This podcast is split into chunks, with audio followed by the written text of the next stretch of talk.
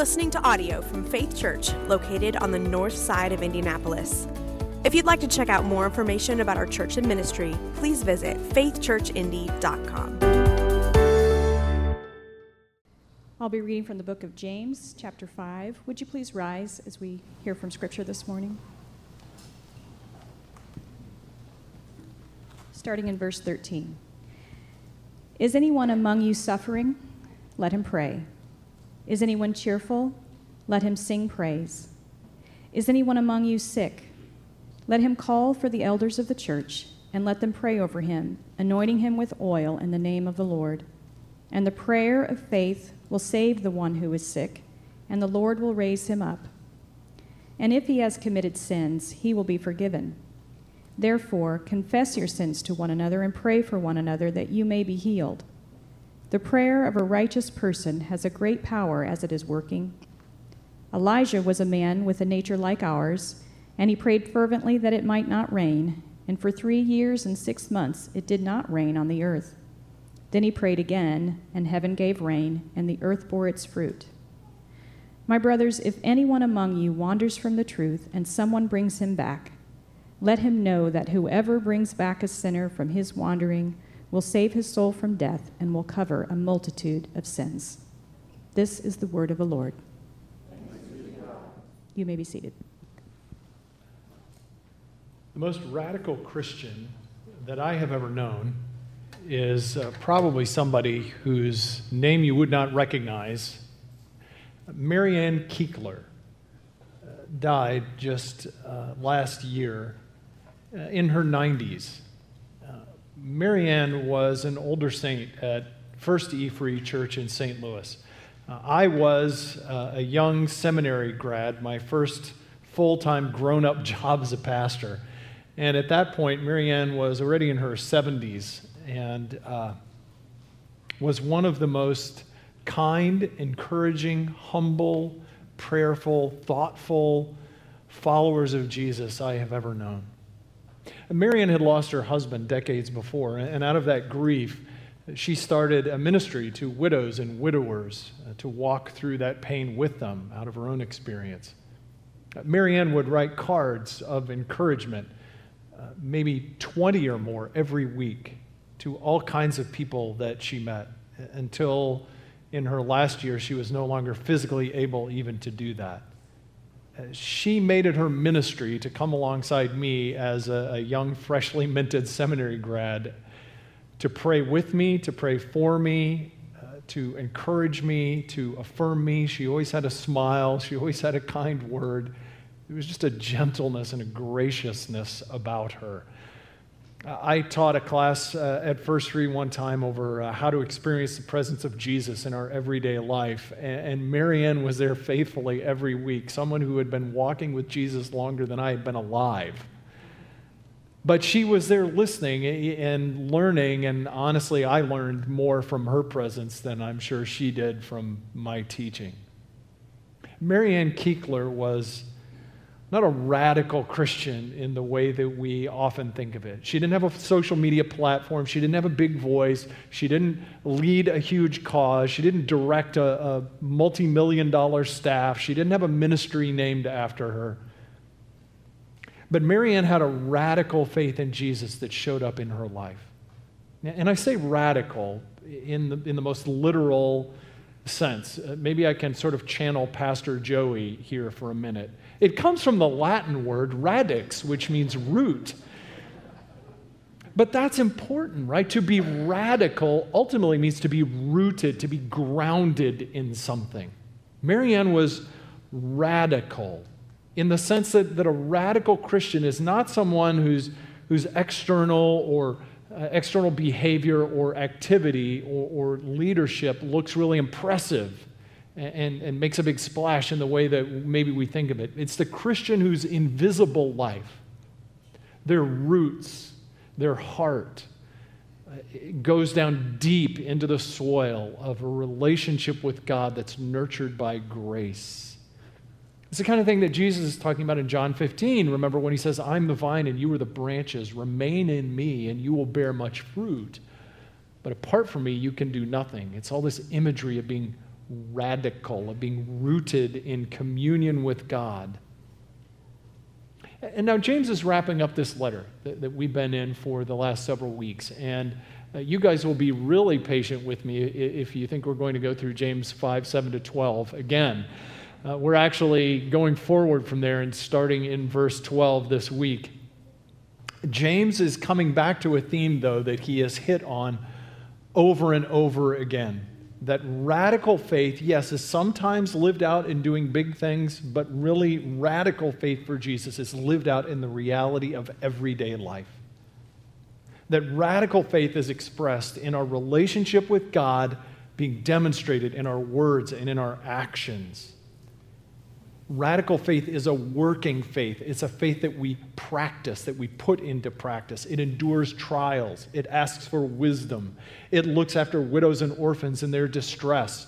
Radical faith avoids being corrupted by the pollution of the world. Radical faith trusts God's provision, controls how we speak and, and what we do. The faith that we profess in Jesus what we really believe is always going to show up in our lives, and especially in our relationships with other people. Think back to someone in your life whose memory is perhaps painful. There's hurt, there's regret, maybe there's unresolved issues, maybe there's something hurtful there even to this day. And then think of someone who brings a smile to your face. Someone who's had a presence in your life that was refreshing, that was encouraging, that was a blessing, that was a joy. In, in either case, it could be a spouse, it could be a parent, a child, a coworker, a neighbor, a, a grandparent. But in either case, what is it that you think of when you think of those people? You're probably thinking of their actions, what they did. And maybe even more so, you're thinking of their words, the impact that their words had in your life. It's either actions and words that have hurt you or helped you. Their speech was blessing or cursing in some ways. And James is saying our speech has huge implications. Your words can change someone's life and your words reflect what you really believe. That's the key idea that radical faith, radical faith directs our speech. What you believe ultimately, what you are rooted in, comes out in your actions and even more so in your words. That's true for all of us. And radical faith Faith that is rooted in communion with God directs our speech in specific ways. So if you haven't already, go ahead and open your Bibles to James chapter 5. Pull out your uh, sermon journals if you have them, uh, scripture journals, and we're in this very last section of James. And I'm going to start us today in verse 12. It's a transitional statement from the passage that uh, Pastor Bob did a great job taking us through last week into what James is concluding with today. Above all, my brothers and sisters, do not swear, either by heaven or by earth or by any other oath, but let your yes be yes and your no be no, so that you may not fall under condemnation. Uh, James' first point here about our speech is that radical faith produces trustful speech trustful speech. I was going through this passage yesterday with Pastor Nathan, and uh, we were trying to do some wordsmithing and, and looking for a word that, that would get both of the things that I think James is talking about here. And I threw out trustful. And he's like, Is that even a word? And I looked it up, and it's a word. Like, yes. Trustful. Trustful means two different things here. First, it means worthy of trust. It means faithful. And that's what James is clearly getting at here. That he's criticizing swearing, not so much in terms of curse words or crude language, but taking on oaths and, and making promises.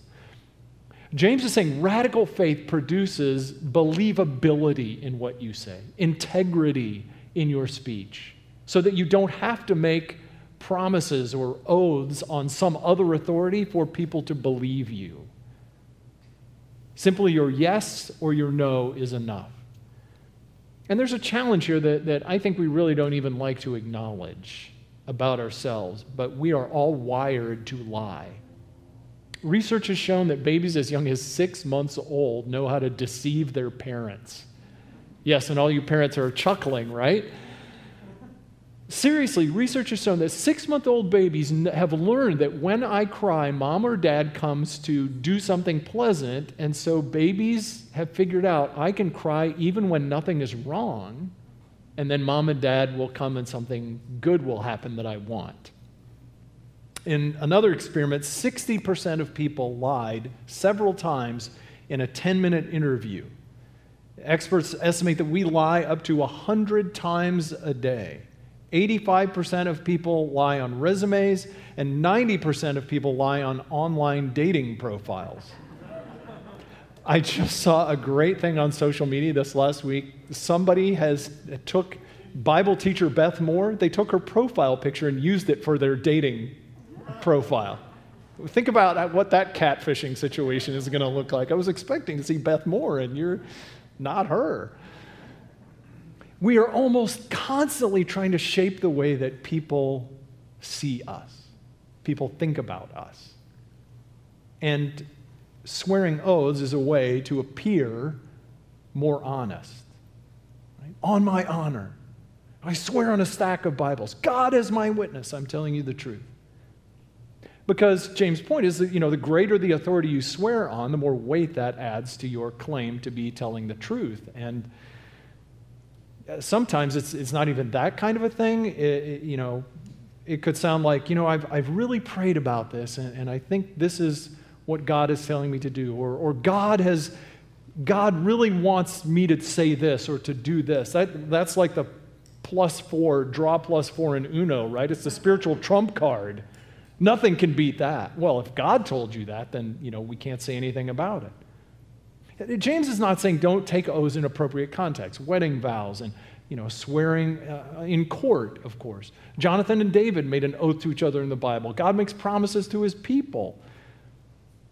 But if you have to use an oath to get people to believe that you're telling the truth, James is saying that's a problem.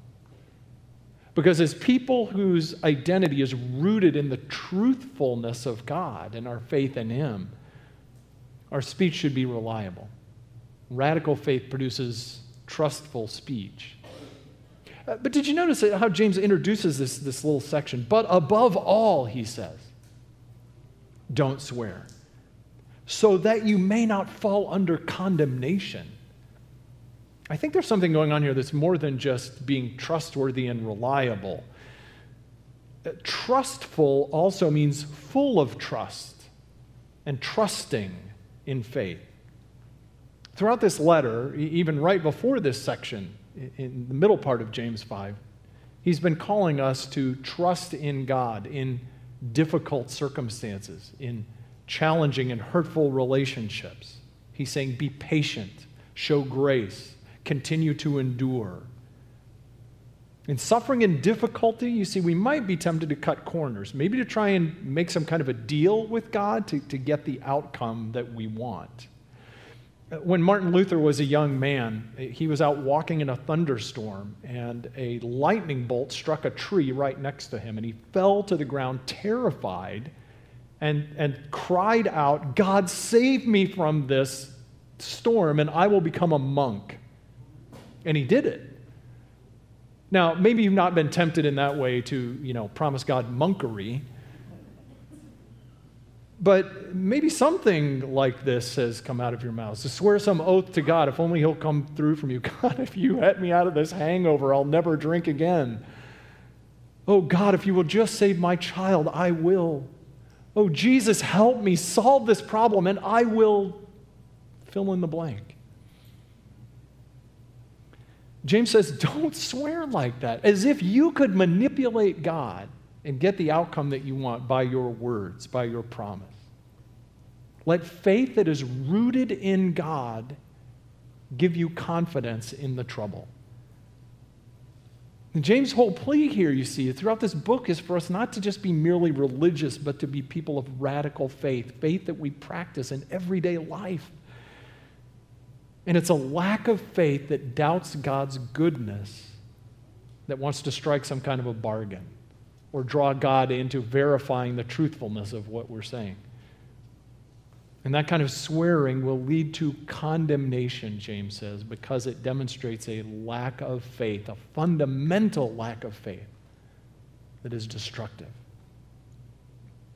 Don't allow suffering to pressure you into unbelief. Don't try to impress others or manipulate God by your words, because if your faith is rooted, it is radical in God's grace. Then you can be at peace, whatever's going on. Radical faith also produces prayerful speech. That's, of course, the second big section here. Now, look in verse 13. Is any of you suffering? Let him pray. Is anyone cheerful? Let him sing praise. Is any of you sick? Let him call for the elders and pray, and the prayer of faith will save that one. Look at the end of verse 16. The prayer of a righteous person has great power. Elijah was just like us. And he prayed fervently that it might not rain, and for three and a half years it didn't rain, and then he prayed again, and the heaven gave rain, and the earth bore its fruit. Now, you can probably recognize that this passage could lead to, and has led to, all kinds of confusion and misunderstanding because there are people that read this passage and others like it and suggest that if you just have enough faith, nothing bad will happen to you. If you become sick and pray in faith, you will be healed. Or that if you simply have enough faith like Elijah and pray, God will absolutely do what you ask. It's kind of a name it and claim it theology. But the Bible, of course, is filled with examples of people who had great faith in God and suffered terribly. we experience that in our own lives, do we not? Is it really just a lack of faith that brings suffering and pain in our experience? All of those godly people of great faith got sick and died at some point, of course. And James has just called us in the middle of suffering to show patience and endurance in the trial. So he's not telling us that if you pray in faith, nothing bad will happen and all your dreams will come true. Instead, he says, if you are suffering, pray. And maybe there's a part of us that says, Really, James? That like that's it? I, I want the suffering to stop. That's what I want. That, that sounds, you know, really spiritual, but not real practical. When I'm hurting, I often want to take things into my own hands and do something about it and get the outcome that I want. James says, pray. So, yes, pray, Lord, take the suffering from me. That's perfectly legitimate. But I think James would go farther than that and say it's also legitimate and appropriate to pray, God, give me the endurance and the patience in this suffering. God, protect my heart in this suffering so that I don't become judgmental and bitter in the middle of it. God, guard my heart and my responses to you and to others in this suffering. Father, help me to have patience with others. Jesus, help me to believe the best about others instead of becoming embittered and resentful. Because prayer isn't just about communicating with God, prayer is about communion with God and the impact that it has on us. It changes our hearts. It's about changing our desires and our motives, and it refocuses us back on our Father, Creator, Savior, Redeemer. Radical faith produces prayerful words that are about drawing us into greater communion with God in the middle of the suffering. And then he says, if anyone is cheerful, let them sing praise. Often, when things are going well, what do we not do? We often don't pray. We often don't praise God in the middle of it because everything's great. I don't need God right now. God, when things turn bad again, I'll, I'll pull the fire alarm and let you know about it. No, James is saying when things are going well, praise God. Let him know that you are thankful. Acknowledge his goodness in that provision. Radical faith produces praise in good times and, yeah, ultimately in bad times as well, because God is good all the time. And if you're sick, uh, the word sick here means weak. And, and it can refer to physical weakness, but it, just as often in the Bible, it refers to spiritual or emotional weakness or trouble. And James says if you're experiencing weakness, don't go through it on your own. Call for the elders of the church. Call for godly people. Call for the church leaders. We get stressed out, freaked out by something scary, something dangerous, something threatening, something that seems overwhelming to us. We get emotionally drained. We don't know what we're going to do. I'm being stretched to the breaking point. When we were moving to St. Louis from Wisconsin uh, to go to seminary, I was driving the U-Haul truck, and Amelia was following behind me with uh, Jackie, our oldest, who at the time was about a year and a half, and she, Amelia was pregnant with Ben, uh, about five months at that time. And uh, I was watching in the rearview mirror as a car rear-ended Amelia and sent her and my daughter and unborn son into the concrete barrier on the side of the highway at 60 plus miles an hour and immediately started going into labor at five months. And we were rushed to the hospital, and the only people we knew in St. Louis was Amelia's sorority sister and her husband. And we called them and said, Please pray for us, because we don't know what's going to happen. And they called their pastor, a guy that we had never met and didn't know in our lives, and he came to the hospital to pray with us. James says, when you are overwhelmed, when you are scared, when you are at the end of your rope, call for godly people. Don't go through it alone.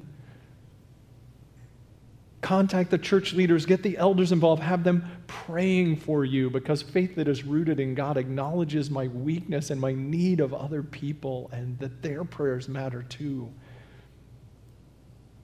and, and then have them anoint with oil. Now, you know, this is kind of an interesting thing, right? That's out of our cultural context. In, in the Bible, people were anointed with oil when they were set apart in some special way before God. Oil was also used uh, medicinally, it, it, had healing properties. So, so there's this overlapping connection of God's presence and God's blessing and, and God's healing on this individual so the sick one being raised up, it can mean physical healing, but you can probably also hear the echo there of resurrection. And I think James is acknowledging what we know in our own experience that all healing in this life is temporary. And the ultimate healing that we will all experience in Christ is being raised up with Him. And yes, God does wonderfully save and heal in this life. But the real healing will not come until we see Jesus face to face. And that will happen. So we pray boldly and expectantly to a God who can and who does heal. And we rest in his grace to endure if we're called not to experience the healing that we would like to have in this life. And radical faith calls us to pray because our prayer accomplishes things. James says, Look at Elijah. He was not some super saint, he was not some special wonder guy. He was just like us, literally. I mean, he could be sitting here and say, you wouldn't pick him out of a crowd. But when he prayed that it wouldn't rain, it didn't rain for three and a half years. Amazing. And, and then when he did pray for the rain, it came. Prayer is powerful. I love the way C.S. Lewis puts it. God invites us to pray because he wants to bestow on us the dignity of being causes, of being the agents through whom he would accomplish his work in this world. That, that's all the way back to Genesis, isn't it? God creates the man and the woman and he puts them in the garden and he puts them to work saying, Go rule over this world under my lordship and, and make it look like everything it ought to look like. And prayer is calling us back to that vocation of partnering with God to accomplish His work in this world and, and to accomplish His will in this world. That's what prayer is about. We make a difference in this world in cooperation with God. Pray because prayer accomplishes things, James says. Radical faith, faith rooted in Jesus, produces prayerful speech. And radical faith produces transformational speech. It's the last thing James is getting at here. The words that we say have eternal significance. Look in verse 19. My, my brothers, if anyone among you wanders from the truth and someone brings him back, let him know that whoever brings back a sinner from his wandering will save his soul from death and cover over a multitude of sins. Is anyone here looking for like the rest of James chapter 6 besides me? Like that this is not how you end a letter, right? But James wants to finish with this powerful thought. As you trust God in your trials, help others to do the same because the stakes are high. And your words could make an eternal difference in someone's life. James wants us to get the same conviction that he has that sin is not just some minor blemish on an otherwise good character. Sin is death, sin is deadly, sin is destructive. It is life threatening danger for any of us. And when he speaks of saving the sinner's soul from death, he's going beyond just you know, mere physical existence and talking about eternal reality. And we have to fight the temptation to make this a proof text verse about whether or not Christians can lose their salvation. That, that's not James' point. He's warning us that genuine faith includes repentance for sin and obedience to Jesus. His point is that sin, left unchecked, ultimately always destroys the sinner. Radical faith, genuine faith, compels us to flee from sin and call and invite others to do the same thing. And I don't think James is intending to draw some distinction here between evangelizing non Christians or discipling or calling Christians to repentance. It's all one and the same because the outcome will be the same. There's an urgency here. In either case, the urgent call is to call one another to repentance, to agree with God about our sin, and to flee to Him as the only source who can save us from guilt and death. Some of you hearing this message, you know someone that needs to hear this. Someone who needs to be lovingly challenged, and there's a crucial conversation that you need to have. But that's why we also have to go back to remind ourselves of what James says in verse 16 for a context that we cannot miss. Confess your sins to one another and pray for one another that you may be healed. Why? I mean, we confess to God because He's the one that we sin against. We confess to people that we have wronged, but why acknowledge our sins generally to one another? I think it has to do with the posture that James is calling us to in repentance, which is humility. When you're truly sorry for what you've done, you can't be boastful or proud. You, you can't go after other people in their sin with an attitude of superiority and, and condemnation because of what they've done. Confessing our sins to one another, of, of course, using wisdom and discretion, brings us to a place where, where we can respond to others with grace and compassion instead of anger and judgment. See, if we, if we stand together before God as people acknowledging we all need His righteousness, we all need His forgiveness, we all need His grace, we're going to be driven, we're going to be able to confess our wrongs to one another.